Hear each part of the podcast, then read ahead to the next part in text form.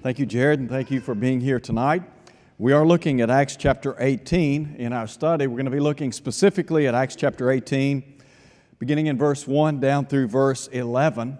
And so I'd invite you to turn with me to Acts 18 in our study tonight. Very grateful for your presence tonight. Always thankful to have you back. We're grateful that we have the opportunity to be back, to worship God, and to also be with uh, people of like precious faith. Very thankful for a good day, beautiful day, and hard to believe that fall is in the air. Well, I wouldn't say that quite yet, but we're close. Maybe that's wishful thinking. Really feels more like summertime, but uh, I noticed uh, hopefully uh, the trend's going to start moving toward fall. Let's look at Acts chapter 18 tonight. Acts chapter 18. Tonight, I want us to talk for a minute or two about the theme do not be afraid to share the Lord. When you look at the life of the Apostle Paul, you read about one of the great servants of God. And Paul, as you well know, is probably one of the greatest preachers to have ever lived. Based on what we know from the New Testament, Paul made a profound impact on the lives of many people. No doubt, Paul changed a lot of lives through his efforts in sharing the gospel. And I think about the many difficulties and trials and tribulations that he faced on numerous occasions. As a matter of fact, in his letter to the church at Corinth, he would discuss at length the many difficulties and hardships that he faced as a servant of the Lord. And I have no doubt that there were times when Paul was somewhat concerned about the situation at hand. I have no doubt that there were times when Paul, like many of us, would have had anxieties. And yet, you look at the life of Paul and you think about his spirit. Paul was more than willing to die for the cause of Christ. As a matter of fact, he would tell the saints in Philippi that Christ would be magnified in his body, whether by life or by death, in verse 20 of chapter 1. And yet, Paul, even though he reached many, many people, no doubt became discouraged. There's no doubt that Paul, at times, felt some trepidation in the work before him. And so I want us to look at Acts chapter 18. Paul, as you well know, has been preaching and teaching the gospel. He's had great results in the city of Philippi. From Philippi, he has made his way to the city of Thessalonica. From there, he was run out of town and made his way into the city of Berea. And then from Berea, he traveled to Athens, leaving behind Timothy and Silas, encouraging them to meet up with him in Athens. And then in chapter 18, after having declared in Athens the one true God, pointing out that there would come a time in which God would judge the world by the man whom he had raised from the dead, that being Jesus Christ, the Son of God. The text tells us in verse 1 of chapter 18 that Paul departed Athens and made his way to the city of Corinth. Athens, as you well know, was a great intellectual center in Paul's day.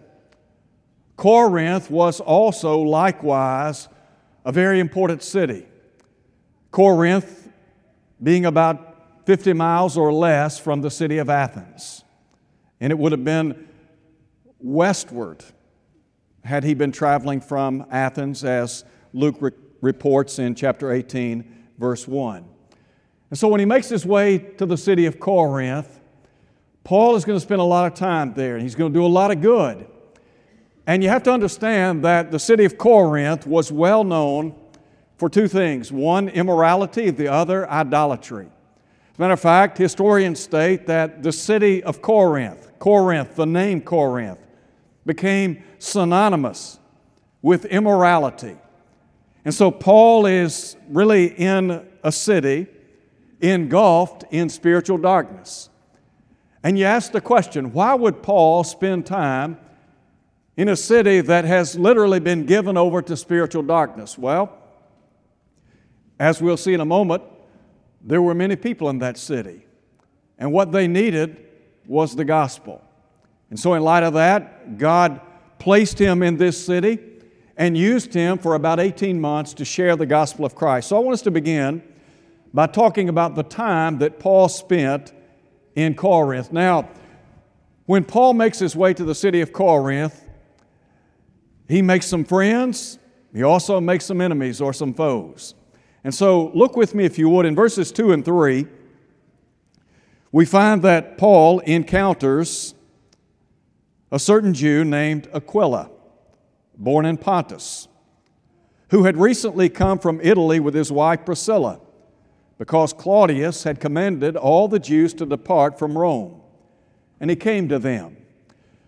Now, think about the conviction of Aquila and Priscilla. Some have questioned whether or not they were New Testament Christians when, they, when Paul met up with them in the city of Corinth. I tend to believe that they had a Jewish background, but at this point in time, they were children of God. The time would have been about AD 52. And Claudius had, Claudius had made it impossible for Jews to stay in Rome, and so they had departed. And you remember a little bit later in chapter 18 when in Ephesus, Aquila and, Aquila and Priscilla pull Apollos to the side. Apollos was an eloquent man, a great preacher. And they pulled him to the side. He had been preaching the baptism of John. So they pull him to the side and teach him the way of God more accurately. And so Aquila and Priscilla, good people. They became great friends of the Apostle Paul. So I think about their conviction, and then note, if you would, their trade, their craft.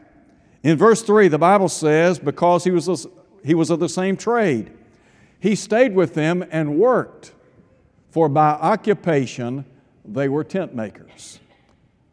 Paul was bivocational, wasn't he? He had the opportunity to preach, to teach, but he also supported himself. Now, there were occasions when he was supported by members of the body of Christ in his evangelistic efforts. So, Paul is in the city of Corinth. He cultivates a number of friends. And then, note if you would what is said in verse 4. In verse 4, we come face to face with his foes, or those that were antagonistic to his spiritual work. The Bible says in verse 4 he reasoned in the synagogue every Sabbath and persuaded both Jews and Greeks. Paul would often seek out a synagogue, wouldn't he? And the reason being he could find a ready made audience. You remember back in Thessalonica, turn back to chapter 17 for a moment. Paul, as you well know, entered Thessalonica he finds the synagogue of the Jews, and in verse 2, the Bible says, Paul, as his custom was. In other words, this is something that he regularly did. So he goes in among the people, and for three Sabbaths, he reasons with them from the Scriptures. And note, if you would, what Luke says, explaining and demonstrating that the Christ had to suffer and rise again from the dead, and saying, This Jesus, whom I preach to you, is the Christ.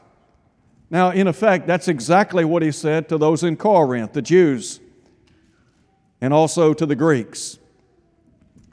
When we talk about preaching Jesus as the Christ, what we're saying is the Christ is the anointed one. He was the Messiah, the long awaited deliverer of whom the prophets had foretold centuries earlier. And so the Apostle Paul and others in the first century, they sought to the best of their ability to point out that Jesus of Nazareth was indeed the fulfillment of all those Old Testament prophecies. And so note if you would in verse 5. When Silas and Timothy had come from Macedonia. Now, back in chapter 17, Paul had left Timothy and Silas in the city of Berea he made his way to Athens, and you remember he told them to meet him there. Apparently, Silas, at least, made his way to Athens, and then Paul sent him from Athens to Macedonia or to the city of Thessalonica.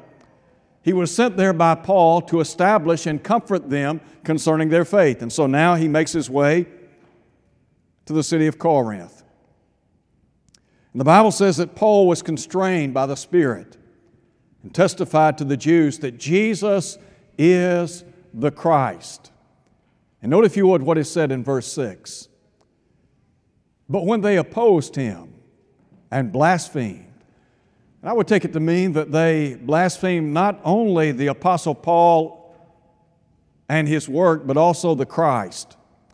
They were resistant not only to the message, but to the messenger. And so the Bible says, when they opposed him and blasphemed, he shook his garments and said to them, Your blood be upon your own heads, I'm clean, or I'm free. From now on, I will go to the Gentiles. Paul recognized that these people were not interested in the Christ, the Son of God. I think it's worth pointing out that they stood in direct opposition not only to the messenger, but to the message. You remember in Matthew chapter 15 when Jesus was talking to the Jews of his day, and they had, they had circumvented the law of God with regard to caring for their parents. By dedicating certain money, they called it Corban, and that was their out in caring financially for their parents. And Jesus pointed out that they had made God's word of none effect among them, that uh, they, had appeal, they had appealed to the doctrines and commandments of men rather than accepting the truth of Almighty God. And the text tells us in Matthew chapter 15 that the Pharisees were offended at what he had said. They didn't like it. Sometimes when we preach and teach the truth of God, there are times when the message is received, isn't it? And then there are other occasions when people reject what has been said. So on this occasion, many of the Jews also, well, many of the Jews, they were resistant to this message. So now look with me, if you would, in the second place, with regard to the truth that was shared by Paul in Corinth. I want to pick up in verse 7. Paul has been preaching, as I said a moment ago, in the synagogue. The Jews have rejected his message, and so in verse 7, the Bible says, He departed from there and entered the house of a certain man named Justus. And I would take from this that he uses this as a place of teaching. Interestingly, well, the text says, one who worshiped God, whose house was next door to the synagogue. Now look at verse 8. Then Crispus, the ruler of the synagogue, a very powerful man, an important man, believed on the Lord with all his household. Well, let me just pause there for a minute. Paul here is sharing the truth among the Corinthian people. He has found an audience among religious people.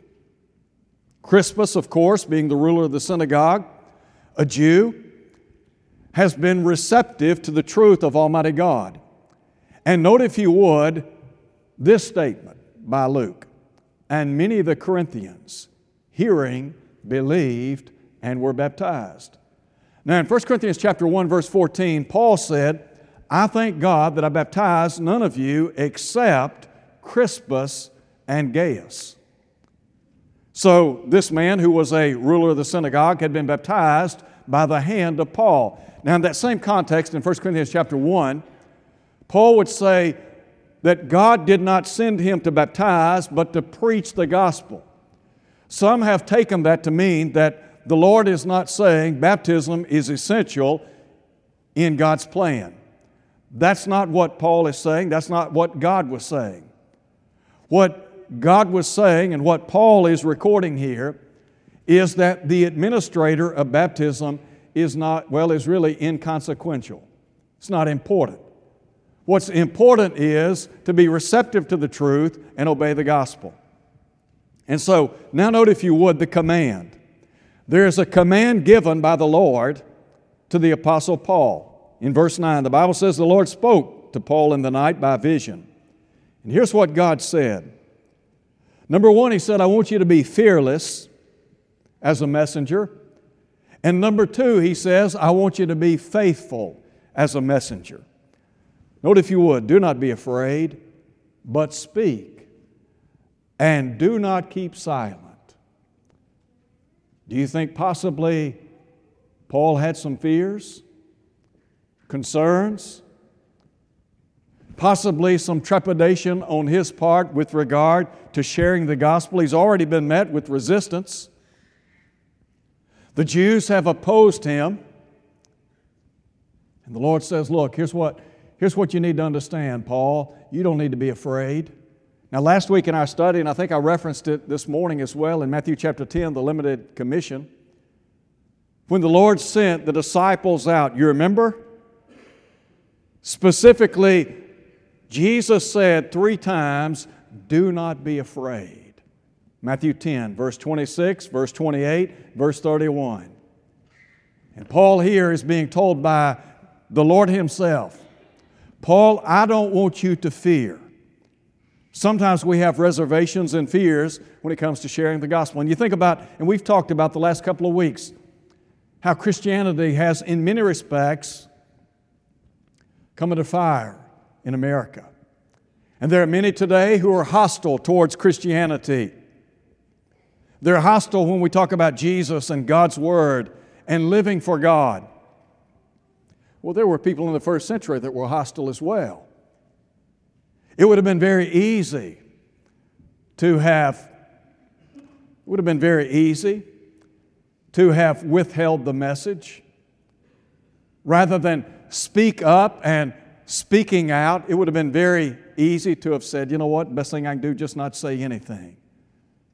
But God said, here's what I need you to do, Paul. I need you to be fearless I need you to be faithful in sharing the gospel of Christ. And listen to what he said in verse 10. I think this is really important. For I'm with you. Do you remember when Jesus gave the Great Commission? Matthew 28 Go therefore, make disciples of all the nations, baptizing them in the name of the Father, the Son, the Holy Spirit, teaching them to observe all things whatsoever I've commanded you. And then he said, And lo, I am with you God is with His people when they carry out His work. And so God is telling the Apostle Paul, Look, I am with you. And then he goes on to say, And no one will attack you. I think God is saying, I think the Lord's saying to Paul, Look, you are safe in my hands. You are this chosen vessel of mine. I have you in Corinth. I want you to do a great work in this city. And why is that? Listen to what he says. For I have many people in this city.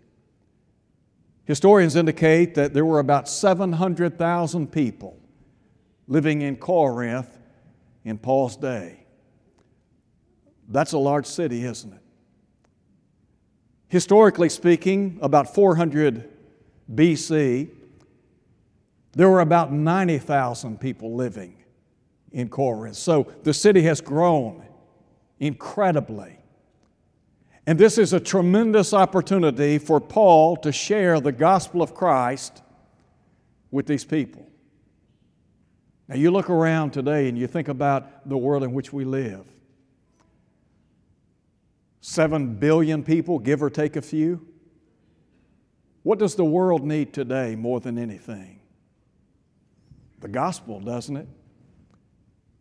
Now, we talk about the command given by the Lord, but I think about Paul's compliance. Verse 11 says that Paul continued there a year and six months. And note what it said teaching the Word of God among them. What person do you think Paul preached? Paul didn't preach himself, did he? As a matter of fact, in writing his second letter to the church at Corinth, he said, We preach not ourselves, but Christ Jesus our Lord, and ourselves as your servants for his sake. In 1 Corinthians chapter 1, verse 23, Paul would say, We preach Christ and him crucified. Why the crucified Savior? Because it's only through Jesus that people have the hope of eternal life. Didn't Jesus say, I'm the way, the truth, and the life? No man cometh unto the Father but by me? Didn't Luke say in Acts chapter 4, verse 12, in recording the words of Peter and John, Neither is there salvation in any other. There is no other name under heaven given among men whereby we must be saved. And so, Paul and those who are with him, they are shouting from the rooftops, Christ and Him crucified. But then I want you to think for a minute or two about the people to whom Paul preached. I said a minute ago that Corinth, the name Corinth, was synonymous with immorality. You gain insight into the conduct, so to speak, of the Corinthians in 1 Corinthians chapter 6. Turn over and look with me at 1 Corinthians chapter 6 for a moment. And listen to what Paul says as he describes the people who made up this great city. Verse 9 Do you not know that the unrighteous will not inherit the kingdom of God? Do not be deceived, neither fornicators, nor idolaters, nor adulterers, nor homosexuals, nor sodomites, nor thieves, nor covetous, nor drunkards, nor revilers nor extortioners will inherit the kingdom of God. And then listen to him in verse 11. And such were some of you. And such were some of you. Paul is, Paul is in a city literally filled with spiritual darkness. I mean, you want to talk about immorality? And pagan idolatry. It was literally on every street corner. And God placed the Apostle Paul right in the middle of this city. For what purpose? To share Christ. Because as the Lord said to the Apostle Paul, Look, Paul, I have many people in this city. And they needed to hear about the Christ, didn't they? Now, you look around in the world today, you look around in this Mid South area. What do people need more than anything? They need the gospel, don't they? Only the gospel will save. I have no doubt that there were a lot of needs in the city of Corinth. Historians indicate that two thirds of the population, think about this, two thirds of the population in Corinth were slaves. That's a lot of people living in slavery. What's worse than being in physical slavery? Spiritual slavery. That's the absolute worst of the worst. Do you remember Jesus said that those who commit sin are literally the bondservants of sin in John chapter 8, verse 34?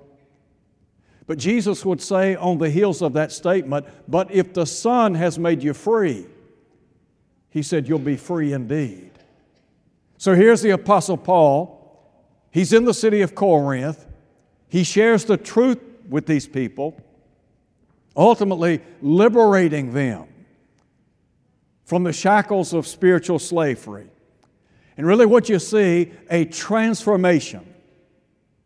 When you look at the record, think, if you would, about the transformation that Paul saw in Corinth. Now, you think, Paul's in, he's in this city for 18 months. He's had the opportunity to meet a lot of people. He's had the opportunity to talk to a lot of people, to teach a lot of people to encourage a lot of people. As Luke tells us, he continued there a year and six months, teaching the Word of God among them.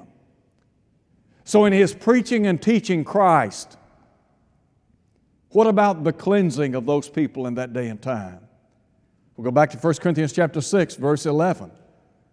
Because Paul said, And such were some of you. In other words, you had been fornicators, idolaters, adulterers homosexuals, sodomites, thieves, covetous, extortioners, drunkards. You had lived like that. But he went on to say, But you were washed. How so? Listen again to what Luke says. Many of the Corinthians, hearing, believed, and were baptized. They were baptized into Christ so that they might appropriate the blood of Christ and then they were added to the body of Christ. You remember in 1 Corinthians chapter 12, in verse 13, Paul would say, By one Spirit were you all baptized into one body. And so they made up, as Paul would say in 1 Corinthians chapter 1, verse 2, the church of God. So these people were enjoying the cleansing power of the blood of Jesus. How was that experienced? The new birth. They were baptized into Christ. As a result of that, they had a new beginning. Now, think about Paul's audience. Paul is, Paul is in Corinth, a city steeped in immorality and idolatry. He is among people who have been living in sin for years and years and years. Their lives are steeped in sin. There were temple prostitutes. I mean, there was so much sin and unrighteousness in this city. And these people, as a result of the new birth, experienced a new beginning. What do you think people want in our world today when it's all said and done? Are there not people in our world tonight? Are there not people in this city, in this area, in this Mid South region? That they look back over their lives and what they see is not a pretty picture. They're not proud of their past. Some have made mistake after mistake. Some are sick and tired of being sick and tired. There are a lot of people in this area tonight who I promise you are looking for a better way of life. Now, they may not know the answer, they may not have the answer. We have the answer, don't we? They're looking for the right prescription. That prescription is Jesus. Paul had the antidote for sin, if you please. Paul shared the gospel with these people. What he did was give them the opportunity to begin life anew. Now, you tell me that message won't resonate with people today.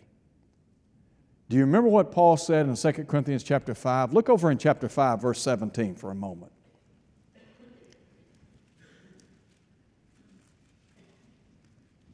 I would encourage you to underline this passage. In verse 14, Paul said, The love of Christ constrains us because we judge thus that if one died for all, then all died. And then listen to what he says in verse 15 and he died for all. Jesus died, he paid the price for all. That those who live should no longer live for themselves, but for him who died for them and rose again. Look at verse 17. Therefore, if anyone is in Christ, if any man be in Christ, he is a new creation. Old things have passed away. Behold, all things have become new. What are you saying, Paul? The new birth afforded these people a new beginning, didn't it? And with a new beginning, new blessings. These people have been ushered in to a whole new way of life. You talk about lifting people out of spiritual poverty. There are a lot of folks in poverty tonight. Physically, yes. But there are many people who are in spiritual poverty and they are enslaved to a life of sin.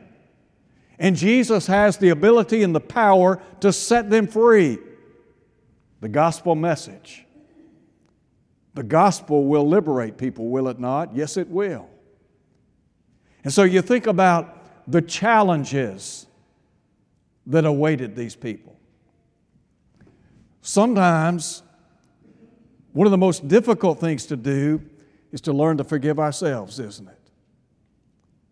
Do you think some of the people in Corinth had trouble forgiving themselves? Do you ever have trouble in your life forgiving yourself from mistakes, things that you've said and done? Sure, we all do. The hardest person to forgive sometimes is self.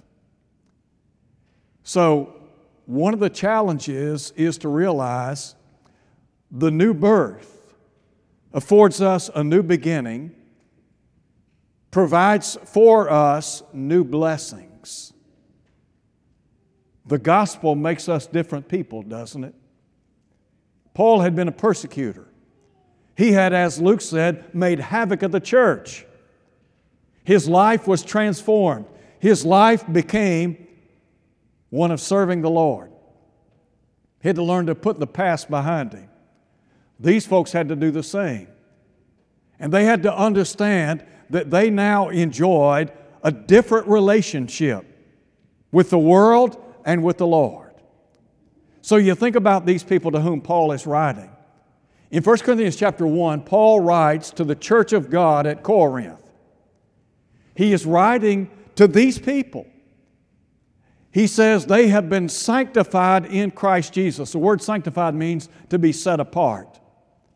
They had been set apart from the world unto God. Paul would say in Colossians chapter 1 that we are delivered out of the power of darkness and translated into the kingdom of God's dear Son. That's what occurred when these people obeyed the gospel, didn't it? So, to understand that they are sanctified people, and then listen to what Paul said you have been sanctified in Christ Jesus and called to be saints. Can you imagine that? You mean to tell me these people that have been living in fornication, idolatry, adultery, homosexuality, those that have been thieves and covetous and drunkards and on and on and on, that they are now identified as saints? It's exactly right. You see, our status changes when we become a Christian, doesn't it? How many times have you heard somebody say, I'm no saint? If you're a Christian, you're a saint. You are a saint of the Most High God. You've been set apart from the world. Now, sometimes people in the church, they go back to living in the world, but Paul is writing to people who have been cleansed, they've been redeemed, they are a part of the body of Christ, they have the hope of heaven. And listen, Paul is saying to these people, you now belong to God. You're not to, you're not to live any longer to yourself.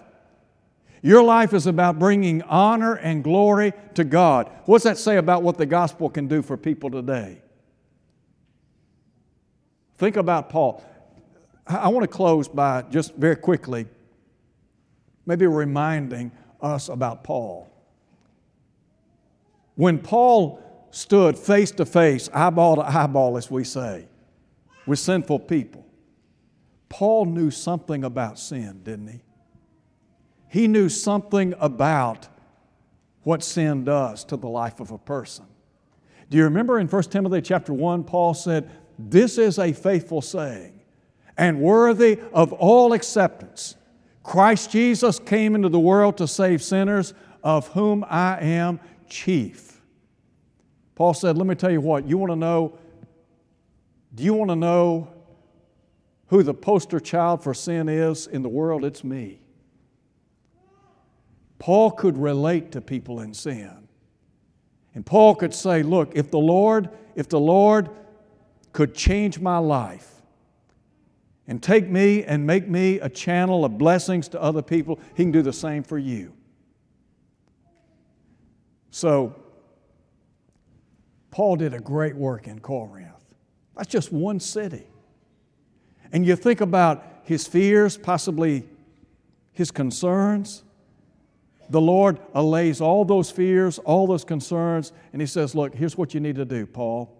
You need to be fearless, you need to be faithful, because I've got a lot of folks in this city, and they need the gospel.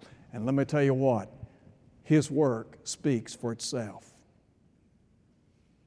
When Luke, when Luke talked about the converts in Corinth, he said, Many of the Corinthians hearing believed and were baptized. I would encourage us to reach out to our neighbors, our friends, our family members, our coworkers, our classmates, people that we come in contact with on a daily basis. Can it be frightening? Yes. Do we have concerns sometimes? Sure. But remember, the Lord was with Paul, He'll be with us, won't He? If you're here tonight and you're not a Christian, You haven't done what they did in Corinth. You haven't been baptized for the remission of your sins. Why not make tonight the night that you become a child of God? You may have decided to come here tonight. You're not a Christian. You came here never intending to become a Christian, but you realize the need to obey the gospel. You understand that without Christ, you're lost. If you'll obey the gospel, Jesus said you can enjoy salvation, Mark 16, 16. You can be a part of the church, Acts 2, verse 47. If you're here tonight, you're not faithful to His cause, you need the prayers of the church. Why not let us pray with you and for you tonight as we stand and sing?